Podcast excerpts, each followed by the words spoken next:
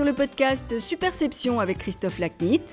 Vous pouvez également retrouver le blog et la newsletter sur le site superception.fr.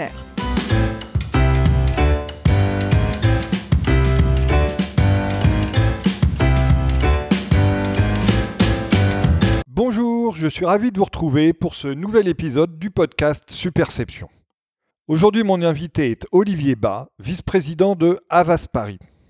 La grande compétence d'Olivier en management du changement aurait justifié à elle seule sa participation à ce pod. Mais il se trouve en plus qu'Olivier vient de sortir un nouveau livre, Like ton job, aux éditions Duno, consacré à l'impact de la transformation numérique sur le monde du travail. Ce sont deux des sujets que nous abordons dans notre conversation où éclate avec brio la passion qui anime Olivier pour ses sujets de prédilection. Olivier, bonjour. Merci beaucoup d'être euh, l'invité du podcast Superception. Bonjour Christophe, merci de l'invitation. Avec plaisir. Euh, donc toi, ta famille explique euh, une grande part de ton développement personnel. Alors oui, la famille explique toujours ce qu'on est, hein. mais moi c'est vrai que mes origines expliquent plusieurs choses. D'abord, il faut savoir que ma maman est corse. Euh, d'un petit village de la Castaniche qui s'appelle Diugado euh, et euh, par ailleurs, je suis issu d'une famille de fonctionnaires, de, de, père en, fils et de, et de mère en fille. Il y a beaucoup de fonctionnaires dans la famille. Et voir pourquoi ça explique ce que je suis D'abord, ça explique mon, mon, tempérament qui est, je veux dire, très engagé, de feu. voilà. mes premiers engagements politiques sont en Corse puisque j'ai milité dans les jeunesses nationalistes, euh, sans franchir la ligne blanche, jamais. Euh, ça, nous rassure. Voilà, mais, mais voilà, j'ai fait mes, premiers, mes premières armes euh, de prise de parole en public, mes premières manifs, mes premières occupations, mes premières radios. et puis par ailleurs, j'ai un, un, sens du, de, l'utilité, du, du, service, du bien public très très très très fortement ancré en moi parce que parce que ben, fils de fonctionnaire, petit-fils de militaire, euh, voilà. Et ta famille était donc fonctionnaire en Corse ou fonctionnaire euh, plus en métropole? Euh, Un peu les deux, mais ensuite ils ont, euh, ils ont terminé en Corse. Et moi j'ai passé, j'ai passé mon bac à Sartène et j'ai passé toute, toute ma jeunesse en Corse. Et je suis parti de Corse pour aller faire mes études supérieures sur le continent parce qu'à l'époque il n'y avait pas d'université en Corse. Et donc je suis parti faire mes études à Nice. Et ensuite à Dauphine? Alors voilà, j'ai fait euh, une partie de mes études à Nice et j'ai terminé à, Dauphine. Tout à Alors parle-nous de ces études, Olivier, parce que le, triptyque est assez original. Mm. Euh, donc parle-nous, un, de comment tu as choisi, dans quelle voie tu voulais euh, te, développer, vers quelle voie tu voulais t'orienter, et pourquoi ce triptyque que tu vas nous décrire? Alors, d'abord, il faut savoir qu'à mon avis, comme beaucoup de jeunes, en tout cas à mon époque, c'est peut-être plus le cas aujourd'hui, mais je crois que encore oui, j'ai fait des études sans savoir ce que je voulais faire. Oui, je crois que c'est encore le cas. oui. J'avais juste une certitude c'est je ne voulais pas de patron. C'est quelque chose qui m'a toujours euh, qui m'a toujours drivé. Euh, je disais euh, quand on me disait mais qu'est-ce que tu veux faire, je disais je sais pas, mais une chose est sûre, je serai mon propre patron. Ce qui ouvre un nombre de voies assez grand malgré tout. Ce qui est un champ des possibles juste immense. Et en fait j'ai choisi, j'ai commencé à faire de l'économie. parce que j'aimais beaucoup euh, j'aimais beaucoup euh, les modèles économiques, les pensées économiques. Euh, voilà, ça me plaisait. De, de, Keynes à, à, à, à, Marx, de Smith à Valras, enfin, voilà, donc de Leontiev, voilà, tous ces, tous ces auteurs-là. Voilà, c'est pour ça que j'ai commencé dans, dans l'économie. Et en plus, ensuite, il y avait des, des, des possibilités de, de, de, correspondance avec des UV qui m'ont permis de, de suivre une deuxième année de licence de psychologie sociale qui m'a permis d'obtenir une licence de psychologie sociale et j'ai obtenu une maîtrise d'économie donc euh, euh, euh, qui était une maîtrise d'économie industrielle et financière et ensuite je suis monté à Dauphine faire un troisième cycle de gestion de ressources humaines. Exactement, de RH. Ouais. Et donc ensuite, assez rapidement, tu as créé ta boîte correspondant à ton vœu. Tout de suite, en fait, je, je, vais, je vais te faire un aveu, Christophe. Je n'ai jamais fait un CV et je n'ai jamais passé un entretien d'embauche. Jamais, ça ne m'est jamais arrivé, puisque euh, j'étais encore euh, étudiant, que j'ai monté ma première boîte qui s'appelait Ideact. C'était une association de la 1901. Ideact voulait dire euh, réconcilier l'idée et l'action. Voilà, j'avais monté ça avec deux, deux, potes de la fac. on s'est très rapidement disputé. comme souvent, parce qu'il y en avait un qui passait son temps à jouer de la guitare et l'autre à courir les filles. J'étais le seul à bosser. Oui. Donc on s'est séparés et j'ai monté ma première boîte qui s'appelait Syntax, qui était une, Voilà. vraie, une vraie SARL avec un capital de 50, de 50 000 francs, parce qu'à l'époque c'était des francs. Euh, voilà, et puis, et puis ça a Alors, grossi. quelle était la spécialisation, la spécialisation, je vais y arriver, de, de cette boîte à l'origine? Euh, bon, l'idée de départ, en fait, l'idée de départ, c'était euh, euh, communication euh, des fonctions RH. En fait, on, on- euh, mon, mon DESS m'a fait faire plusieurs stages dans plusieurs boîtes. J'avais fait un stage chez Ron Poulain notamment, et je m'étais aperçu d'un truc, c'est que les fonctions RH communiquaient très très mal, notamment en interne. Elles racontaient pas bien aux salariés le, le- le bénéfice que les salariés pouvaient tirer de ces fonctions RH. Elles avaient un discours très techno, très processus. Et je m'étais dit, il y a peut-être un truc à faire pour, euh, pour aider ces fonctions à, à mieux communiquer sur leur utilité. Euh, et donc c'était l'idée de départ. On faisait beaucoup de communication sur euh, la formation, communication sur la Il n'y avait pas GPEC. encore la GPEC à l'époque, Si, si, il y avait déjà la GPEC. euh, expliquer, une, expliquer de manière simple à des, à des ouvriers une, une GPEC, ce genre de choses. Voilà. Gestion prévisionnelle des, Des emplois et des compétences, pour oui, ceux qui nous fait. écoutent et qui ne sont pas euh, voilà. plongés dans les sujets RH donc, j'ai- commencé, j'ai commencé avec ça, et puis la boîte a grossi. J'ai fusionné avec une autre boîte qui s'appelait Witness. On, a- on est devenu syntaxe majeur. Puis on a fusionné avec une boîte qui s'appelait Synergence. Et à la fin, on, on avait une boîte euh, qui s'appelait Synergence majeure, qui était une boîte assez importante, une cinquantaine de personnes. Euh, euh, on faisait 7 millions d'euros de marge. Euh, Oui, là, ça marchait bien. Ouais, ça commençait à être euh, sur les chantiers, sur les dossiers. Et sur les Mais au milieu de ça, tu as eu une expérience en RH euh, dans une banque, non? En fait, non, c'est tout. tout c'est, c'est, euh, j'ai fait Ideact. Ideact n'a pas très bien marché, donc j'ai dit il va falloir quand même que je bosse. Euh, donc j'ai fait presque un an dans une, dans une, dans un grand groupe bancaire vert, voilà. Ouais, on voit bien. on voit bien. Et tu, tu vas, tu vas, tu vas, tu vas halluciner, mais le premier, la première mission qu'on m'a donnée à faire, parce que comme j'avais fait de l'économétrie dans, mes, dans ma formation euh, euh, pr- précédente, on m'a demandé de travailler sur le modèle de pré-retraite. Donc quand tu arrives, que tu es jeune deep et qu'on te demande de travailler sur la pré-retraite, Sympa. c'est démoralisant. Ouais. Euh, et donc je suis pas resté très, je suis pas resté très longtemps et je me suis barré au bout de ouais, une, petite, une petite année euh, pour ensuite monter euh, Syntax. Voilà. Alors, donc revenons là au sujet de, de- du, là, de la chrono- ancien combattant. Là, Ouais, J'ai- là, bah oui, pris un coup de vieux là. hein. Revenons à la chronologie à laquelle je, je t'ai interrompu. Donc, euh, Synergence, 50 euh, personnes, 7 millions de marge. Ouais, à peu Et près. donc, ouais. tu décides de vendre à Havas. je décide de, de faire savoir au marché que je suis en vente. Euh, pour des raisons personnelles, euh, voilà, qui font que je suis à un moment de ma vie compliqué. euh, euh, c'est Un carrefour. Voilà, je divorce. Enfin bon, il y a plein de plein de raisons. En plus, c'est c'est économiquement difficile. euh, J'ai pas forcément la niaque pour rebondir parce que je suis Oui. psychologiquement dans un état euh, compliqué. Et donc, je fais savoir au marché que je suis en vente. Euh, plein de gens viennent nous voir. Euh, autant euh, autant des gens comme Altedia, euh, qui était à l'époque Ouais. euh, dirigé par Soubi, que Publicis, qui était en train d'opérer la grande fusion de toutes ces agences dites corporate, Media System, Media PA, Publicis Consultant et compagnie. Donc ils avaient fait un, un grand rassemblement. Et puis, et puis Avas, qui à l'époque était Aurore SCG. Voilà. Et j'ai pas choisi celui qui me faisait le plus gros chèque. Euh, très honnêtement, encore que les chèques étaient pas, les différences n'étaient pas énormes, mais j'ai choisi l'agence qui a été le, qui correspondait le plus à mes valeurs et qui était notamment euh, la valeur de liberté. Est-ce que est-ce que c'est une une agence d'intrapreneurs où on sent qu'on a le- la possibilité de fabriquer, d'inventer des choses? Euh, et puis j'ai trouvé les gens que j'ai rencontrés très sympas. Voilà, j'ai je me souviens d'un entretien avec Stéphane Fuchs euh, euh, assez assez assez intéressant. Euh, Laurent Habib euh, qui avec sa, sa puissance et sa force intellectuelle qui arrive à convaincre tout le monde que c'était euh, le meilleur endroit pour, euh, pour évoluer professionnellement. Voilà. Et donc j'ai signé avec euh, Aurore SCG en 2006.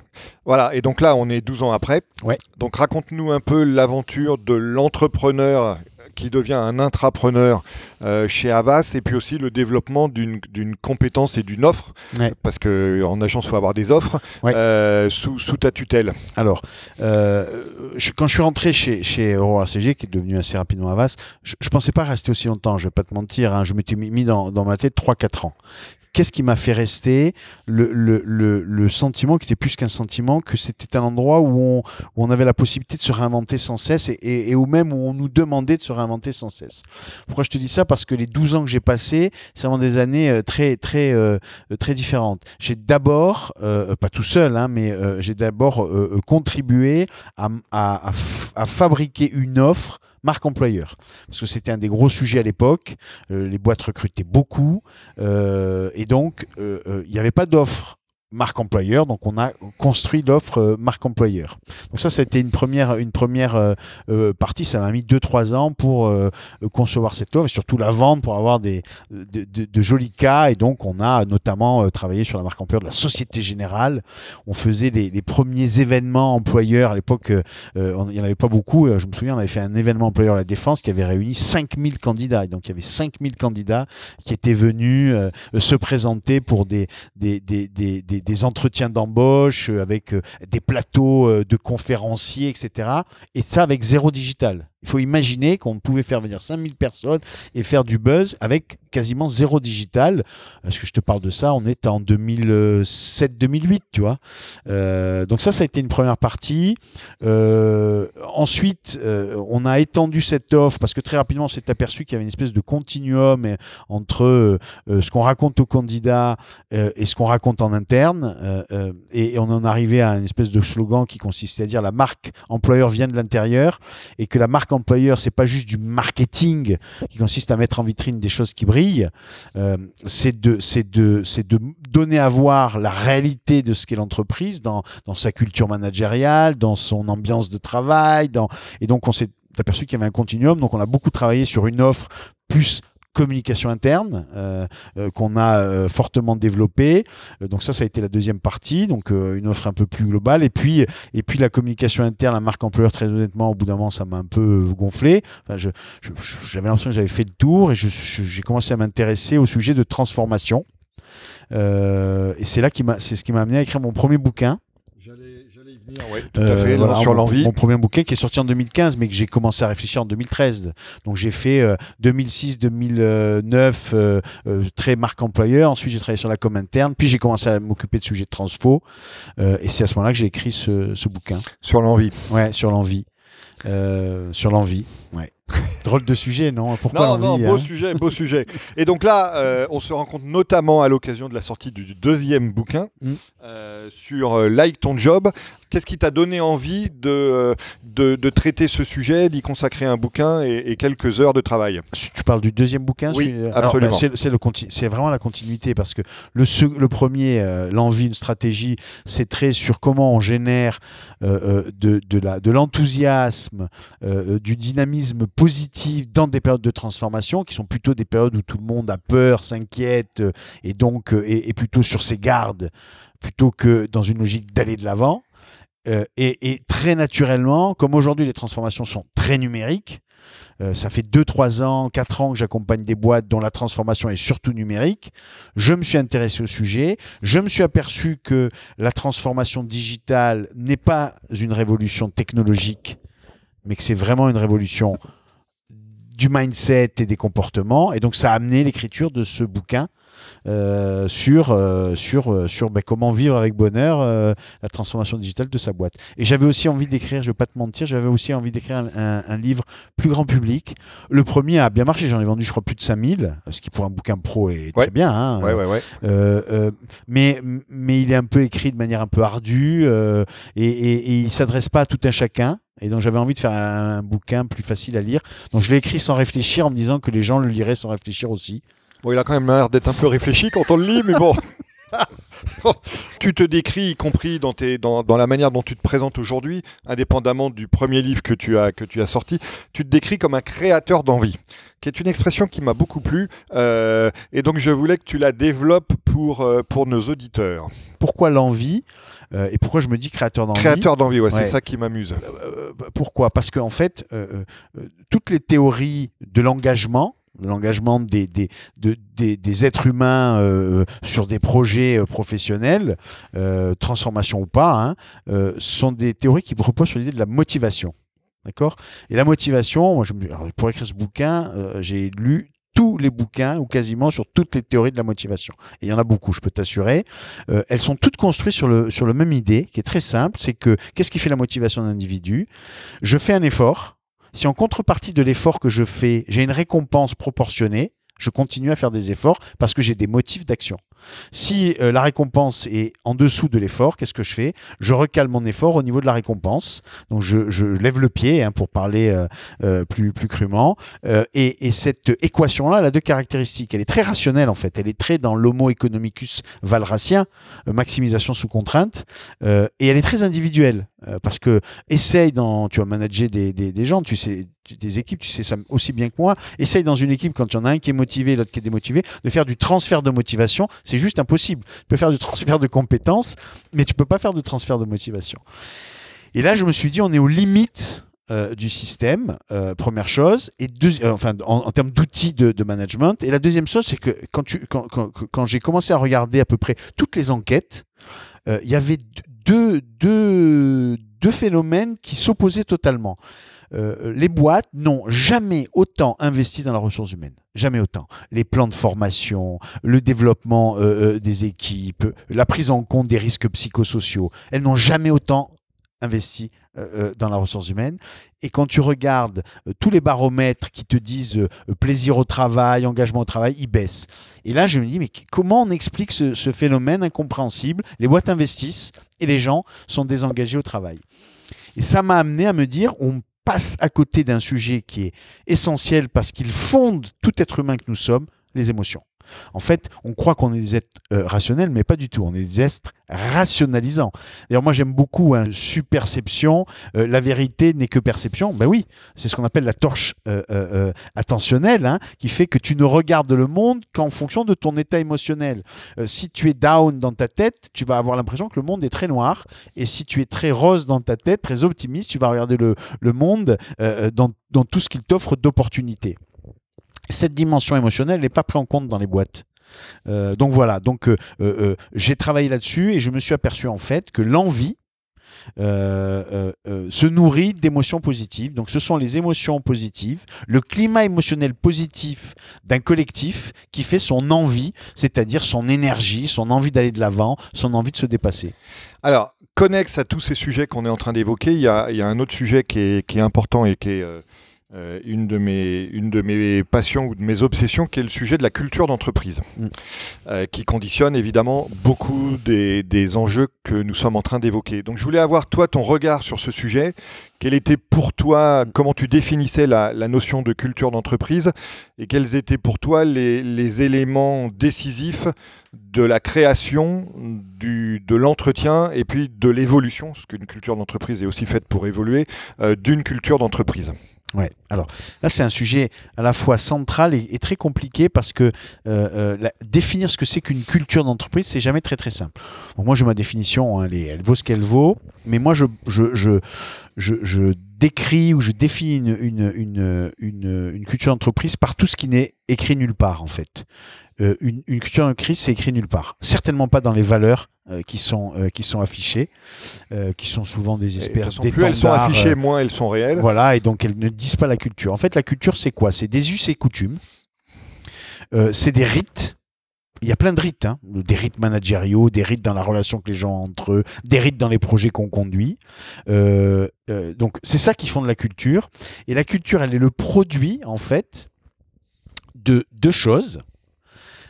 Du métier, pourquoi? Parce que le métier, il, euh, définit un rapport euh, à l'espace, hein, enfin voilà, à, l'autre et au temps. Euh, quand tu fais des métiers qui font des métiers d'ingénierie, par exemple, tu as des métiers qui sont sur des temps très très longs quand tu fais des métiers de produits de consommation euh, euh, euh, courants, tu es sur des, des, temps de, de, conception-fabrication beaucoup plus courts. Et ce rapport au temps fait la culture de la boîte dans, dans est-ce que c'est une culture de la rapidité ou est-ce que c'est une, culture de la réflexion le, le, le, le, marché sur lequel elle évolue t'explique la culture au sens où, je me souviens d'avoir travaillé dans des laboratoires pharmaceutiques où tu avais une espèce de culture de l'expertise qui fait que on se fout de savoir s'il y a un client ou pas. Parce qu'on se dit que le client, de toute façon, il ne sait pas, il ne peut pas nous aider. Donc on a une très forte culture de l'expertise. Mais l'expertise, au bout d'un moment donné, elle n'aboutit sur rien, parce que les gens sont tellement experts de tout qu'ils passent des plombes à discuter des sujets, à les décortiquer dans tous les sens, et ça ne produit pas d'action. Donc, ce sont euh, des rites, des us et des coutumes, et qui sont euh, euh, très fortement marqués d'abord par le métier de l'entreprise, et ensuite par les dirigeants, Pourquoi? Parce qu'on est dans un modèle de reproduction. J'invente rien. hein, c'est Bourdieu qui le raconte, hein, de reproduction des élites inconscient. C'est-à-dire comment ça fonctionne? Euh, euh, Je recrute, je suis, membre d'une direction générale dans une boîte. Je vais recruter mes N-1 et je vais recruter des N-1 qui me ressemblent. Euh, qui me ressemblent parce que inconsciemment, hein, parce que je me dis je vais pouvoir travailler avec eux. Et les gens qui sont en dessous font cette reproduction. Et en fait, la culture se développe beaucoup par le système de recrutement de gens qui sont issus des mêmes corps, issus des mêmes écoles, euh, qui pensent comme, euh, comme, le recruteur. euh, voilà. Et donc, c'est ça qui fait la culture d'une Oui, puis boîte. après, tu as aussi la reproduction au sein de la boîte de ce que font les élites, c'est-à-dire l'exemplarité. Et l'exemplarité ou, Qui n'est pas toujours qui exemplaire est pas d'ailleurs. exemplaire, mais qui est dans le, tu as raison, qui est dans le modèle qui consiste à dire si eux ont réussi grâce à ces comportements, Je vais faire pareil. je vais faire pareil, ça devrait me permettre de réussir. Exactement.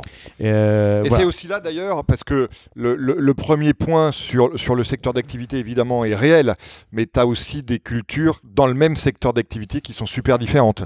Microsoft, Apple, enfin on peut, on peut, en- Oui, peut en oui, citer oui, des tas, et qui, et qui du coup proviennent souvent, surtout dans les boîtes jeunes, comme celle que je viens de citer, de l'impact euh, des, des dirigeants sur la manière dont leur euh, entreprise fonctionne, notamment prend des décisions, Ouais. etc. Euh, effectivement, la culture, c'est pas juste un- une abstraction informelle, hein, comme disent les surréalistes. La structure. La, non, non, c'est là où je te rejoins, moi, en disant c'est des rites, c'est des manières de fonctionner, c'est des codes, c'est Et ça a des incidences très très fortes sur la manière dont la boîte est managée, dirigée, dont les décisions sont prises. et appliqué Euh, ou pas euh, d'ailleurs. Et appliqué ou pas. Donc c'est c'est c'est c'est un, un, un facteur qui est essentiel dans le bon fonctionnement d'une boîte. hein. Tu peux tu peux décrire, tu peux faire tous les process que tu veux, euh, tu peux euh, définir toutes les organisations que tu veux, aussi agiles soient-elles, aussi transverses soient-elles, euh, aussi simples soient-elles, pour employer des mots à la mode. Si ta culture et la prégnance de ta culture, c'est une culture de la non prise de risque, euh, une culture euh, de, de, de, de la hiérarchie à tout craint, il se passera rien. hein. Mais Euh, il y, y a un exemple qui est assez intéressant aujourd'hui d'ailleurs, qui, est, qui est Amazon et Bezos. Bezos aujourd'hui, quand il parle d'Amazon devant un public, aujourd'hui tout le monde connaît Amazon évidemment, mais quand on lui demande de présenter Amazon, Bezos, contrairement à 99,99% des dirigeants, ne dit pas bah, Amazon c'est une boîte qui est euh, dans le commerce en ligne, euh, dans le cloud, etc. Il dit c'est une boîte qui met le service client au-dessus de tout, qui est prête à prendre des risques et à être incomprise pour innover, etc. C'est-à-dire qui donne ce qu'on évoquait tout à l'heure à propos des valeurs, mais disons les, les traits culturels essentiels de la boîte. de la boîte, quoi. Voilà, exactement. Parce qu'elle fait, ça mais qui ce qu'elle est, quoi. Exactement parce que c'est ça qui fait ou défait finalement le- l'entreprise. Et comme c'est quelque chose de très prégnant, la culture, c'est justement l'une des grandes difficultés qu'on a, parce que quand on, enfin là tu sais ça aussi bien que moi, hein, quand on opère une transformation, euh, euh, on peut assez facilement transformer le hard. Quand il faut toucher euh, euh, les, donc les structures, quand il faut toucher les systèmes, et donc notamment les systèmes de représentation euh, euh, euh, et, et, euh, et la manière de se comporter et les systèmes de relations, qui sont très liés à la culture de la boîte, c'est très compliqué, parce que changer une culture, il faut 5 ans, 6 ans, 7 ans pour changer une culture. Alors moi, quand je fais de l'échange, tu sais, il y a des, des gens qui font des grands audits pour définir la culture d'une boîte. Moi, j'ai une méthode, mais qui est d'une simplicité absolue. Je vais dans les réunions, je m'assois et je regarde comment se déroulent les réunions. Parce que la réunion, c'est un endroit où se cristallise la culture d'une boîte. Euh, prise de décision, pas prise de décision, confrontation ou coopération, expertise, expertise à, tout craint euh, ou au contraire euh, pragmatisme. La, la culture d'une boîte est dit dans ces réunions. Donc moi souvent quand j'interviens dans des boîtes, on me dit vous allez faire un audit culturel. Je dis non, je vais faire 10 réunions à tous les niveaux de l'entreprise. Je serai capable de vous dire quels sont les traits culturels de la boîte. Et alors après, comment tu tu passes à l'action à partir de cet audit euh, de, de- des réunions? Alors justement, euh, c'est là, c'est là où revient la, la question de l'envie, c'est que euh, changer la culture c'est compliqué parce que la culture elle est rassurante, elle est protectrice et rassurante la culture d'une boîte parce que tu te comportes d'une certaine façon, tout le monde se comporte de la même façon, donc tu te dis si tout le monde se comporte de cette façon, c'est que quelque part cette façon de se comporter doit avoir quelques avantages et quelques bénéfices. Oui, puis c'est la norme. Donc Voilà. Donc, euh, un, euh, c'est assez rassurant. euh, c'est protecteur parce que tu te dis, ben, je ne peux pas être taxé de déviance, euh, je peux pas être, euh, on ne peut pas porter un jugement de valeur sur moi en me disant que je ne suis, je suis en dehors de la norme sociale puisque je me conforte à cette norme. Je prends pas de risque. En je prends pas de norme. risque dans la norme. Euh, et donc en fait, tu t'aperçois que inconsciemment, même quand la culture n'est pas bonne, c'est-à-dire même quand les gens souffrent de la culture, ils ont un mal fou à changer la culture parce que c'est une remise en cause assez profonde d'éléments rassurants et protecteurs. Et pourquoi je, je- je- je- je parle de rassurant et protecteur Parce que ce qui est en jeu, c'est une émotion qui est la peur. Et, donc, si tu veux faire changer la culture, il faut passer du nous devons à nous voulons. Et il faut donc avoir une polarité crainte-peur, passer à une polarité de, de satisfaction, de fierté, de réussite, de joie, de contentement, d'optimisme, de bonheur. Euh, et donc mes approches, elles sont toujours euh, non pas par la contrainte, jamais par il faut, euh, mais toujours par, euh, euh, le, j'appelle ça chiche et chouette. Moi, mon, quand j'interviens dans les boîtes, je, je fabrique du chiche et du chouette. Et quand tu fabriques du chiche et du chouette, le chiche, c'est le truc qu'on fait, on a un peu peur de faire, mais on se dit, allez, on y va.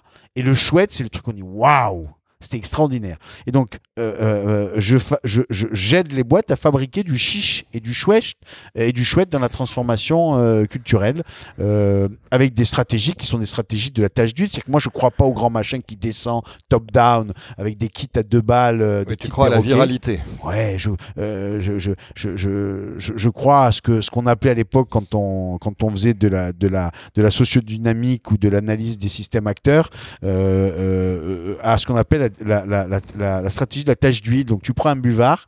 Et, tu mets quelques taches d'huile et il se passe un truc, c'est que par propagation, à un moment donné, ton buvard n'est plus qu'une grosse tache d'huile. Euh, donc il faut pas se tromper sur les personnes, les événements, les endroits, les moments où tu mets cette petite tache d'huile qui va se propager. Et les gens se disent, ben, finalement, s'il le fait, pourquoi pas moi? Mais tiens, ça a l'air super, super, euh, euh, euh, super intéressant. Je vais essayer. Ah tiens, c'est pas une obligation, j'ai le choix. Et pourquoi pas? Et voilà. Et tout ça fait que progressivement, tu crées cette dynamique. Donc c'est pas processé. C'est pas top-down euh, euh, et c'est très dans, des choses qui sont très immatérielles. On est beaucoup dans le symbole. On est beaucoup. Je, prends un exemple du, symbolique. Je travaille beaucoup pour Orange, hein, qui est, comme chacun sait, euh, une grande euh, entreprise qui n'est plus une entreprise de télécommunications. Euh, et il y avait un sujet qui est comment je change la culture de l'initiative. C'est pas évident de dire. Demain, vous êtes autorisé à oser, vous êtes même euh, invité euh, à, prendre des initiatives. Euh, et donc, ils ont fait ce que souvent font les boîtes. Ils ont, demandé à ce qu'il y ait un certain nombre de, changemakers qui se, désignent, qui se désignent, pas qu'on désigne. Avec un système de recrutement rigolo, les gens ont fait une lettre de motivation en disant pourquoi ils avaient envie de participer à ce mouvement. Et, et un objet symbolique, voilà pour moi un objet symbolique qui transforme, c'est que euh, on- très rapidement, euh, il s'est dit c'est super, ces gens-là ils sont contents, mais ils ont des niveaux hiérarchiques très différents. Et la plupart vont dire ouais, mais on va être confronté à des chefs qui vont dire t'es bien gentil avec tes initiatives à deux balles. Euh, Jusqu'à preuve du contraire, le chef c'est moi, donc euh, merci de bien vouloir faire euh, ce que j'ai décidé euh, euh, de faire. Et donc euh, Stéphane Richard a signé un petit, un petit carton avec le, le- il y avait le, le nom et la photo du gars et, et c'était signé par euh, Stéphane Richard, c'était une carte blanche. Donc Stéphane Richard a signé une carte blanche qu'il a remis à chacun de ses changemakers en disant maintenant vous avez une carte blanche, vous avez un pass absolu. C'est quand quelqu'un vient vous dire que vous n'avez pas le droit, vous sortirez cette carte et vous lui direz que vous avez l'autorisation de Stéphane Richard. Donc ça, vous avez commencé avec combien de changemakers Euh, là, chez Orange Euh, là, là, sur ce sujet-là, qui est le sujet de la prise d'initiative, il y en a à peu près 200, 250 euh, pour, pour démarrer. Donc moi, je crois beaucoup, euh, je crois beaucoup à ces approches qui sont, qui sont très, oui, très virales, très, très dans la symbolique, très, et très dans le chiché chouette, quoi. Alors, quelle est l'importance dans le, dans le fait de donner de l'envie et donc de d'initier cette volonté de changement chez les gens plutôt que de leur dicter euh, l'ordre de changer Quelle est l'importance de la vision que tu décris, que le dirigeant décrit pour l'avenir et de ce qu'il décrit sur la situation présente? Parce que là-dessus, Ah il y a beaucoup d'écoles différentes. Il y a les gens qui disent bah il est super important d'un peu décrier la situation présente pour euh, aider les gens à se motiver, à se projeter dans l'avenir. D'autres qui disent ah bah le plus important c'est pas tellement de parler de la présent, de la situation pl- plaisante aussi déplaisante qu'elle soit ou qu'elle doivent être pour que les gens se projettent. Et le plus important c'est de montrer euh, voilà la destination par laquelle euh, sur laquelle il veut on veut qu'il se concentre. Alors, je je vais prendre juste une image euh, pour que tu, comprennes bien mon propos. Pour moi, une transformation, c'est comme un tunnel. Un tunnel, il a quelques caractéristiques. Il est souvent très très long, il est très obscur, tu n'en vois pas le, bout. Euh, tu sens que c'est assez humide, euh, il y fait un peu froid, donc il n'est pas très accueillant. Ça, c'est la transformation. Et donc, il y a deux écoles. Pour faire rentrer les gens dans le tunnel, hein, et pour qu'ils aillent de l'autre côté, il y a deux écoles. D'abord, tu leur fais peur. Toujours sur les, sur les émotions, c'est-à-dire que tu, les fais, tu leur fais peur en leur expliquant que là, ils sont dans une, une clairière, euh, avec euh, ce, ce tunnel juste en face d'eux, mais qu'attention, à l'orée du bois qu'ils qu'ils aperçoivent, il y a des loups qui vont les dévorer. C'est cette hostilité des concurrents qui vont nous faire disparaître euh, si nous ne faisons rien. C'est le monde qui change et qui évolue. Et donc, on leur file la trouille mais, et on leur dit, pour les rassurer, pense-t-on, mais rassurez-vous, le tunnel fait 18 km. Nous avons placé une petite lumière euh, toutes les 500 mètres qui vous éclairera. Le taux d'hydrométrie est de temps et la température ambiante moyenne y est de 5 degrés. Et donc, tu vois bien, on est dans une incitation euh, à- qui fait peur. Je rajoute à ça une, une, une, euh, une approche qui vise à expliquer que aujourd'hui on n'est pas bien. Sous-entendu, les mecs, vous avez mal bossé parce que si on est dans cette situation, c'est un peu de votre faute. C'est-à-dire que tu as les nouvelles dirigeants qui arrivent qui expliquent que vraiment, non seulement le monde a changé, qu'on va se faire bouffer, qu'en plus la situation est pas très très bonne.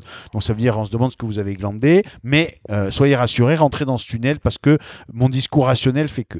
Je pense qu'en faisant ça, il se passe toujours la même chose, c'est que les gens rentrent à reculons, font 10 mètres, et quand ils s'aperçoivent que plus personne ne les voit, ils s'asseyent et posent le sac en attendant que ça passe. Euh, et donc moi je pense que ce qui fait que les gens rentrent dans le tunnel, c'est absolument pas la peur de l'environnement, parce qu'elle est tétanisante. Ce n'est pas le fait de décrier la situation. Je pense qu'au plutôt, il faut même dire tous les atouts qu'on a aujourd'hui, parce que ça, c'est plutôt de nature à donner confiance aux gens en disant euh, on part pas au combat euh, sans rien, on a plein d'atouts. Euh, et ensuite, il faut leur raconter deux choses. Il faut leur raconter la lumière au bout du tunnel. Et il faut raconter un autre truc qui est vachement important, la solidarité bienveillante de tous les gens qui vont rentrer avec eux dans le tunnel. Parce que même si on leur dit qu'il y a de la lumière, ils ont un peu la frousse, mais de savoir qu'on va rentrer avec des gens qui sont bienveillants et qu'on va euh, euh, y arriver ensemble, c'est rassurant. Alors Olivier, on va passer au, deuxième sujet qui est le cœur euh, du livre, qui est euh, l'impact de la révolution numérique sur le monde du travail considéré globalement, puis aussi sur les individus euh, qui travaillent considérés individuellement cette fois-ci. Alors, pour rentrer aussi là un peu en, vision globale, comment tu abordes toi la, révolution numérique sous le double, angle, on va dire culturel et sociétal pour pas la prendre justement sous l'angle technologique Ouais. que- qui est tellement qui est tellement évoqué par Parce ailleurs. qu'en fait, on est dans une ère sch- schumpeterienne. Euh, euh, La rupture. Ouais, je vais faire un peu de rapidement. mais tout le monde connaît Schumpeter, mais quand même quelques. Faisons un peu de Schumpeter. Euh, parce que je trouve que c'est très intéressant. Euh, euh, Schumpeter, c'est le premier qui a expliqué la croissance, non pas par des facteurs classiques qui sont facteurs travail, facteurs capital, mais par l'innovation. Euh, euh, avec une approche qui consistait à dire, euh, en fait, l'innovation ne naît pas, euh, euh, ne provient pas des systèmes en place qui se seraient améliorés et qui auraient euh, innové. L'innovation naît à côté et elle se développe jusqu'à détruire les systèmes en place. C'est ce qu'on voit aujourd'hui. hein. C'est-à-dire que l'innovation, euh, euh, tu- parce que tu parlais d'Amazon qui effectivement dit le service, mais ce que dit Amazon aussi, c'est que c'est une boîte de tech. C'est qu'ils investissent énormément dans une Pas, de leurs pas- filiales. justement, mais pas dans leur culture. Justement, pour revenir à ça, ils disent service et ils disent on est prêt à être mécompris ou incompris longtemps pour arriver finalement à innover. Mais Et dans leurs prêt- actifs, Et on est prêt à expérimenter, si je, si je vais dans le détail de, de ce que raconte Bezos sur, les, sur la culture du groupe, on est aussi prêt à expérimenter beaucoup, confère par exemple euh, ce qu'ils ont fait avec le, le téléphone, le Fire Phone, qui a, échoué, si tu veux, mais dont les leçons de l'échec, de ce qu'on comprend de l'extérieur, a permis de faire euh, notamment Alexa. ça c'est la culture. Ouais, à côté de ça, ils ont quelques actifs. Oui. Et dans les actifs qu'ils ont les actifs, avaient au départ. Et dans les actifs qu'ils ont, c'est qu'ils ont une boîte euh, dont j'ai oublié le nom, qui s'appelle Amazon, je ne sais plus quoi, qui est une boîte de tech et qui, et qui euh, développe de la technologie et qui ensuite réfléchit aux applications de cette technologie. Euh, et c'est pour ça qu'Amazon va détruire euh, euh, euh, euh, tous les opérateurs qui sont, euh, qui sont euh, sur le marché. Je, je suis un peu radical dans ma façon de faire. Je suis schumpeterien dans mon approche. hein. Ouais, parce que Euh, je euh, pense que si tu veux, euh, enfin, on peut parler d'Amazon, mais je pense que Amazon aussi détruit euh, les parce qu'ils inventent de nouveaux usages et que en fait beaucoup d'innovations d'Amazon c'est- sont pas seulement des. Non, non, je suis d'accord. C'est schumpeterien, ça. Je hein suis d'accord. Non, non, je, je, je, je, je commande juste l'aspect purement technologique. Je pense que Amazon a aussi une grande force qui est de d'inventer ou de réinventer des les usages qui vont, mais c'est Voilà. ça. Alors, mais à travers plus ou moins avec de la alors, technologie. Complètement, parce que dans, la, dans, la, dans, la, dans le discours, enfin dans la théorie de, de, de Schumpeter, il y a deux choses qui expliquent l'innovation. Il y a effectivement le fait qu'il y a des innovations technologiques, mais il y a aussi des entrepreneurs. C'est-à-dire des gens qui pensent le monde différemment. Et donc, qui ne voient pas la technologie comme une prouesse technique, mais comme comme, un moyen. un- un- euh, comme, comme une- un moyen de faire progresser les usages. On est d'accord. Et c'est ça qui est intéressant dans ce que nous vivons. C'est pas la multiplication des, des- des innovations technologiques. Euh, c'est le fait que ça euh, rencontre aujourd'hui des aspirations sociétales et, et- et ça rencontre ou ça génère. De nouvelles aspirations sociétales. Je- je- je- J'en prends quelques, quelques exemples dans mon livre, mais aujourd'hui, on est dans, euh, dans, euh, dans la, la, la, la fin des intermédiaires inutiles. Euh, voilà. Parce que finalement, on se dit, mais pourquoi s'emmerder à passer par des gens qui ne m'apportent aucune valeur et qui sont un point de passage obligé, donc qui m'enlèvent un peu à ma liberté Ah ben c'est fantastique. La technologie permet aujourd'hui euh, euh, de- d'outrepasser les intermédiaires que je considère euh, inutiles. La crowd, moi ce que j'appelle le crowd power, le, pouvoir de la foule, c'est fantastique. Aujourd'hui, la, la- technologie redonne du pouvoir à la foule. hein. c'est le point org notamment. Et donc en fait, quand tu regardes toutes les technos, elles, sont soit gén- elles ont soit généré, euh, soit elles ont permis d'amplifier des aspirations sociales et sociétales. Elles les ont même parfois euh, créées. On est d'accord. ouais. Et donc la base de cette révolution, elle est sociétale. Et il y a un truc extraordinaire, c'est que le consommateur citoyen que nous sommes, eh ben, on est vachement content de cette, de cette euh, révolution-là. Parce que tu as encore envie, toi, d'aller faire la, la queue dans un supermarché avec ton caddie pour faire des courses.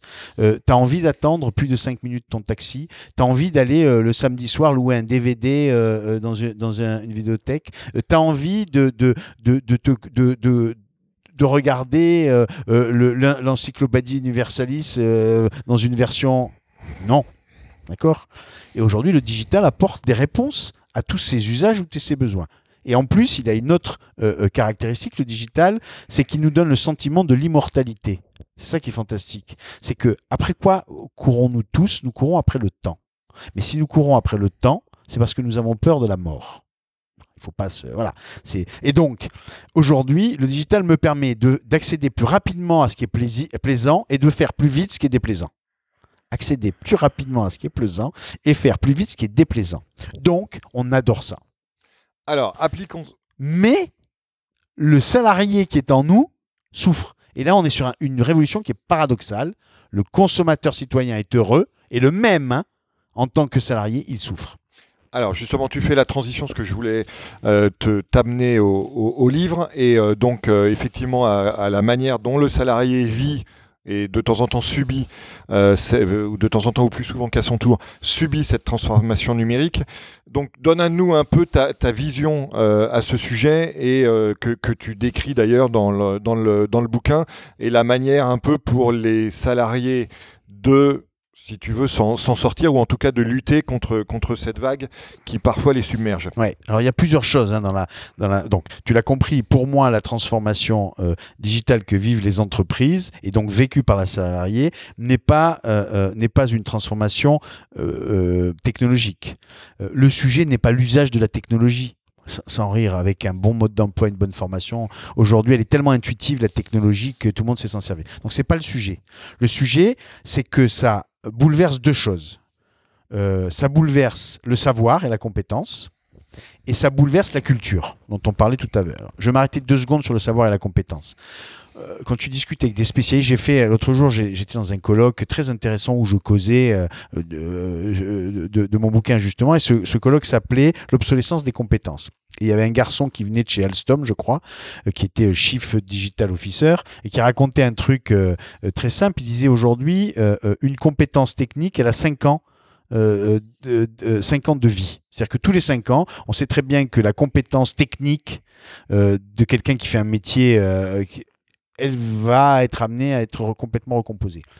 Tout le monde t'explique que dans 10 ou 20 ans, 50% des métiers auront disparu ou se seront recomposés. Et ça, ça fait flipper. Ça fait flipper les gens. Parce qu'ils se disent, mais c'est pas possible. Ce que j'ai appris, finalement, dont je pensais que ça allait me protéger, j'avais fait des études supérieures. Euh, euh, et donc, j'étais tranquille pour euh, mon parcours professionnel. Ce temps-là, il est fini. J'ai une date de péremption. J'ai une date de péremption. Et puis, il y a autre chose, c'est qu'aujourd'hui, qui est touché? L'école blanc. Parce que la technologie, elle ne, elle ne, elle ne, elle n'automatise pas uniquement les processus manuels elle automatise les processus mentaux. C'est le principe de la data, des algorithmes, de l'intelligence artificielle. C'est-à-dire que tout col blanc, tout manager, tout cadre sub que je suis, je suis en danger. Donc ça, ça fait vraiment flipper les gens. Et donc moi, ce que je prône, euh, c'est cette, soif d'apprendre, euh, c'est cette volonté de se remettre en question, c'est cette curiosité absolue que nous devrions tout savoir et qui nous permet de nous maintenir à niveau. Et ce qui est fantastique, c'est que cette technologie qui détruit certaines compétences, elle a aussi un avantage fantastique, c'est qu'elle nous permet d'accéder au savoir très facilement. Tu vas sur FunMOOC, que tu dois connaître, tu as une foultitude de MOOC sur une foultitude de sujets. Aujourd'hui, avec le social learning, tu peux apprendre des tas de choses. C'est-à-dire qu'aujourd'hui, on a la capacité, chacun individuellement, si on le souhaite, de maintenir en vie euh, euh, nos, compétences. Donc ça, c'est un des premiers sujets.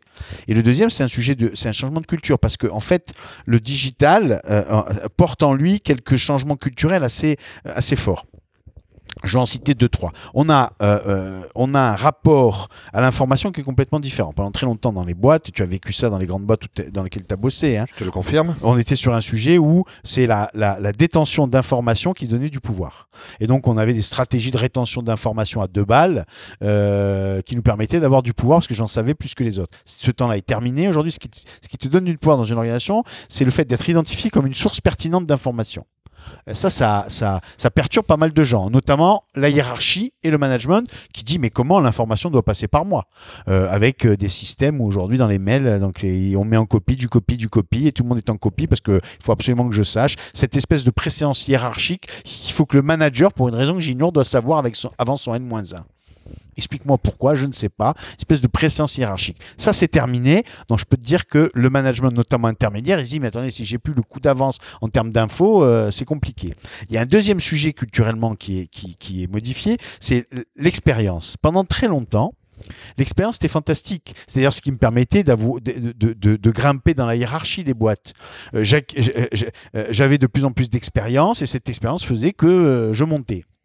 Et cette expérience, comme le monde n'était pas en rupture permanente, euh, euh, l'expérience que j'avais acquise hier me servait pour demain, nonobstant le fait qu'il fallait que je l'ajuste un petit peu. Mais j'étais dans la reproduction. Quand tu es dans un monde en rupture, c'est-à-dire incertain et complexe, euh, qui caractérise le monde digital dans lequel on est, le système de reproduction, il est fini. C'est-à-dire que tu ne trouves pas la solution dans la reproduction d'une expérience passée. Et donc, tu passes de la logique de l'expérience à la logique de l'expérimentation. Mais tu imagines tous ceux qui, sont, qui ont assis leur pouvoir et leur autorité sur l'expérience acquise? C'est bouleversifiant. Euh, parce qu'aujourd'hui, bienvenue aux audacieux, bienvenue aux courageux, bienvenue aux explorateurs.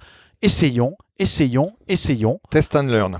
C'est le fameux test and learn dans la culture startup, mais qui, qui, qui, qui me semble être euh, euh, mal compris puisqu'on le comprend plutôt sur la rapidité. On dit ouais, il faut faire des boucles, euh, euh, euh, faut faire des boucles courtes pour aller vite. Mais c'est plus que ça le test and learn. Le test and learn, c'est remplaçons la peur de l'échec, de par le plaisir de l'essai. Je suis d'accord. Le, le- le test and learn, finalement, c'est une culture. C'est pas juste une, C'est pas une méthode. mécanique d'innovation. C'est dans la tête. Euh, et ce qui, est, ce qui est intéressant dans ce que tu soulignes, c'est que ça met en exergue un des aspects les, les plus traumatisants de la révolution numérique, c'est que finalement la révolution numérique élimine toutes les situations acquises. Ouais. Il y a- Il n'y a, plus de situations acquises. Voilà, qu'elles soient pour une entreprise, pour un individu, pour un leader, c'est fini. C'est Et reset. Et c'est d'autant plus ouais, extraordinaire. et c'est d'autant plus anxiogène que la révolution numérique est un truc auquel tu ne peux pas résister. Il y a eu, d'autres euh, mutations auxquelles on pouvait dire bon à la limite ça me concerne pas, c'est pas mon marché, c'est pas mon domaine, c'est pas ma fonction. La révolution numérique c'est Ça touche tout le monde. c'est open bar pour tout le monde. Ouais. Et du coup euh, voilà alors. On, arrive bientôt à la fin du, du moment qu'on se consacre. Euh, je voulais t'interroger sur euh, un autre aspect, avoir ton regard aussi sur le mouvement générationnel. Parce qu'on a une rupture aussi générationnelle entre les digital natives et les non digital natives. Mm. Euh, les premiers arrivent de plus en plus euh, dans le monde du travail et là aussi créent une remise en cause des seconds. Mm. Euh, voilà, donc je voulais avoir ton regard à la fois un peu théorique, comme on a essayé de, de discuter, et puis aussi pratique. C'est pratique que parce que j'en tes- manage beaucoup. hein, aussi, Exactement, hein. et de ce que tu vois Et chez tes clients. Déjà, moi, je, vais te dire, je voudrais te dire que j'ai énormément confiance dans cette génération. Vraiment. Euh, parce que cette génération, a plein, plein, plein de qualités. Euh, et deux, trois exemples, deux, trois choses, moi, qui me, qui, me, qui me plaisent beaucoup dans cette génération.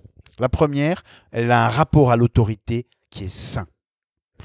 Nous avions, nous, les vieux X, un rapport à l'autorité et au pouvoir qui Alors, était... X, c'est la génération, pas seulement les Oui, polytechniciens. oui, hein. oui, oui, c'était la génération, bien évidemment. Moi, je suis pas X, donc. Non, moi non plus. euh, mais je suis X, dans- générationnellement, je moi suis aussi. X. Euh, en fait, on avait un dire rapport, on va au, dire qu'on est des X, Olivier. voilà, un rapport au pouvoir et à l'autorité statutaire. L'autorité était statutaire et le pouvoir, il fallait que je possède. J'ai un- un- une, une- une équation qui est troupe, territoire, budget. Donc la troupe que je manage, le territoire sur lequel j'ai les compétences, le budget que je gère et la taille de mon bureau, les, quatre attributs du pouvoir statutaire. En face de nous, on a des jeunes générations qui disent mais moi je m'en fous moi du de c'est c'est pas posséder qui m'intéresse. C'est l'usage que j'en fais. Et ça, c'est un des traits de la révolution digitale. C'est qu'on est passé de monde propriétaire, de la logique de la propriété à la logique de l'usage. C'est- Airbnb. Hein, je m'emmerde plus à acheter une résidence secondaire. J'en ai partout dans le monde grâce à Airbnb. Ou c'est le flex office. hein. L'économie du partage. Voilà. Et donc, ça, ils disent, quand ils sont face à quelqu'un, ils disent tu, ton autorité que je reconnais, c'est ton- c'est une autorité, une autorité de compétence et une autorité d'engagement. Et puis une autorité de statut. J'adore. J'adore cette idée. Tu veux que je te dise J'adore cette idée parce que là, ça oblige euh, un certain nombre de gens qui sont assis sur leur pouvoir à se bouger les fesses. Et puis c'est une, euh, c'est une grande machine à produire de la valeur. Et c'est une grande machine à produire de la valeur. Donc ça, c'est un- une première chose que La valeur d'ailleurs dans les deux sens du terme. hein. C'est la première chose que j'aime sur cette génération. Et une deuxième chose que j'aime dans cette génération, c'est qu'elles ont remplacé le comment par le pourquoi. Moi, je suis toujours frappé quand je, je- je- te dis dans mon équipe, j'ai beaucoup de génération Y. Quand je leur demande quelque chose, la première question qu'ils me posent, c'est pourquoi, c'est pas comment. Euh, troisième chose, on est passé de la logique du devoir à la logique du plaisir. Nous, on faisait les choses par obligation, par devoir. Même si elles étaient couillonnes, on les faisait. Eux, non. C'est un mélange entre l'utilité, donc le sens, le pourquoi, et le plaisir qu'ils ont à faire les choses. Et la, troisième, dernière chose sur cette génération, c'est que n'en déplaise aux transhumanistes, je pense que euh, l'humain est l'avenir de l'homme, pas la machine, et que cette génération, c'est ce à quoi elle croit. Euh, et c'est pas parce que euh, elle a compris que euh, la technologie permettait de produire de l'intelligence artif- artificielle, des ou quoi que ce soit. Discute avec, euh, avec des start-upers. Et tu vas voir qu'il y en a plein, en tout cas en France, j'ai discuté avec quelques-uns en France, qui ont une, une vision du progrès, avec une vision assez humaniste du progrès. Euh, et moi, ça me rassure sur le fait que on ne va pas faire n'importe quoi avec la technologie, parce que rappelons-nous, hein, euh, science sans conscience n'est que ruine de l'âme. Olivier, comme tu le sais, euh, chaque épisode du podcast Superception se, se termine avec une question d'actualité. Et toi, je sais que dans l'actualité, alors pas forcément l'actualité de ton métier. Grande Voilà. actualité, c'est mon actualité. Exactement, euh, mais c'est celle qui compte, euh, parce que c'est ton épisode. Euh, tu es actuellement passionné par l'atelier des Lumières. Ouais, je, passionné. Je suis allé voir l'atelier de lumière. Je suis allé avec ma petite fille qui a 3 ans. et j'ai trouvé ça génial parce que là, pour moi, c'est- vraiment comment le numérique, parce que c'est un truc très numérique, je, je décris ce que c'est, tu rentres dans une vieille fonderie, donc c'est un vieux bâtiment industriel qui a été réhabilité. Donc déjà c'est assez chargé de, de sens. Hein. Euh, et cette vieille fonderie qui a été réhabilitée, tu es immergé dans quelque chose qui est rendu possible par le numérique, c'est-à-dire des projections d'œuvres d'art euh, en 360 euh, dans, dans, un environnement musicalisé. et donc tu, tu vis une expérience sensorielle extraordinaire et tu ne sais plus si tu es au cinéma, au théâtre, au musée, au concert.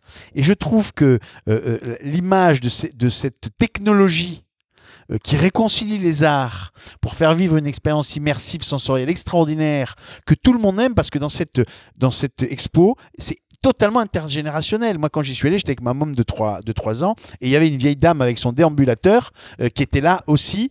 Voilà, et donc j'ai je, je, trouvé que c'était euh, dans, le, dans la symbolique et dans le sens, euh, ça dit pour moi toute l'utilité du digital et, tout ce que ça peut apporter de, de bon et de beau. Eh ben écoute, c'est sur cette conclusion éminemment optimiste et justifiée que nous allons terminer cette conversation à laquelle je te remercie d'avoir participé, Merci Olivier. beaucoup, Christophe. Merci. Merci d'avoir suivi cet épisode du podcast Superception.